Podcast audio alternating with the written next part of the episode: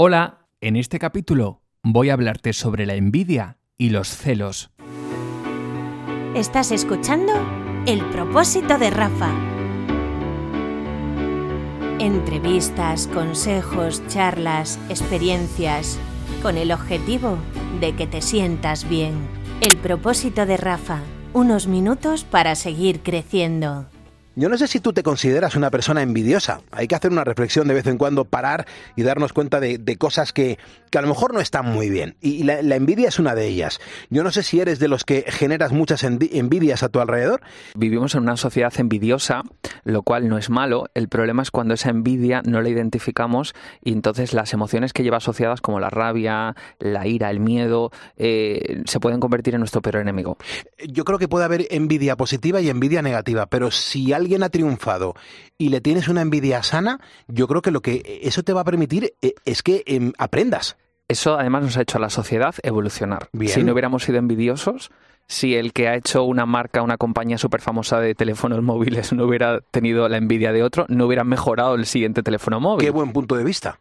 Eso pasa mucho con las empresas de tecnología y con las el I+D, ¿no? La investigación y el desarrollo. Pero a mí me gustaría además contarte una matización que hay entre la diferencia entre los celos y la envidia. Ok.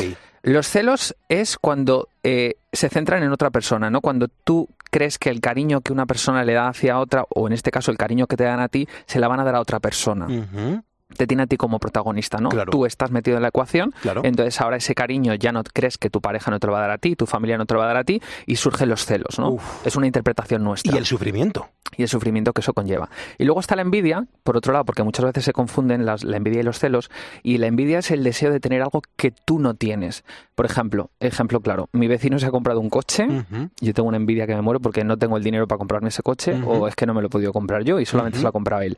Es diferente ¿Ves? Ahí ya no tiene tanto que ver conmigo, porque yo no estoy en esa ecuación, sino que la envidia viene por algo que otra persona ha hecho que yo no he podido hacer o que yo no tengo.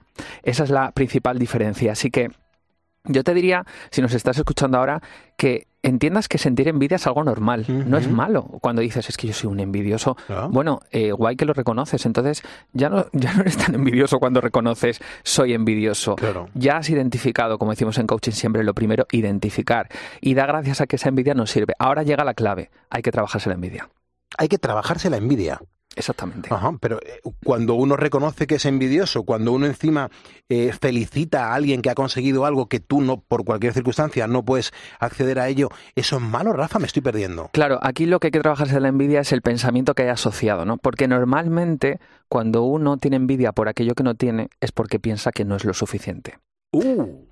Y aquí viene la clave. Uh. Yo creo que mi vecino se ha comprado este coche porque es que es un tío genial, le va mm, de maravilla en el dinero, en el trabajo, en la familia, tiene una mujer maravillosa, tiene unos hijos.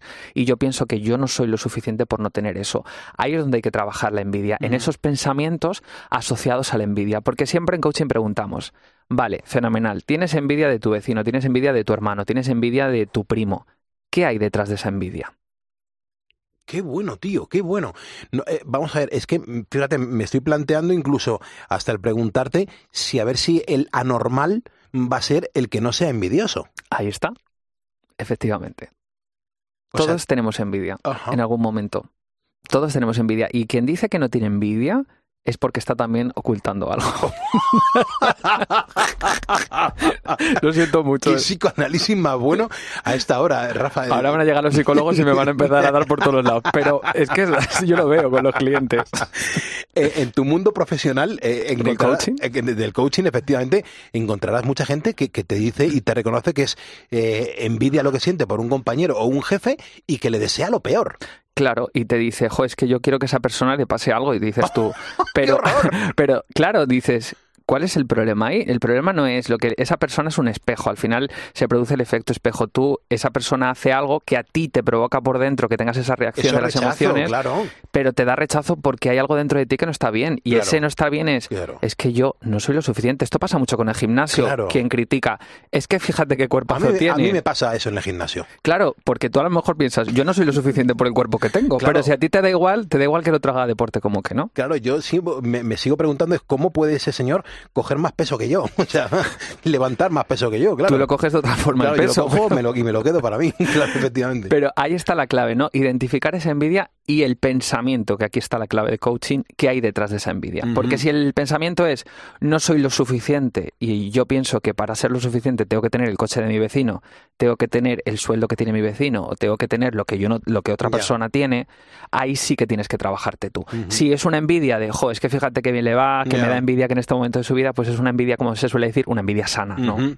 Bueno, pero muy interesante porque la reflexión y, y- y la moraleja que yo me quedo con todo esto es que el raro es aquel que no tiene envidia. Simplemente tiene uno mm, que gestionarse pues esa envidia y, y- y no mirarlo como el tema del el- el celo, el decir qué, qué suerte, qué desgraciado, ¿no? Ahí está. Cuando a ti no te provoca esa emoción mala, como decíamos, de es que deseo que le pase lo peor, eh, es una envidia cotidiana, ¿no? Y normal. El problema es cuando ya tú tienes ganas de que a esa persona le pase algo por, por lo que tú sientes. Yo te daría tres consejos para trabajarte la envidia.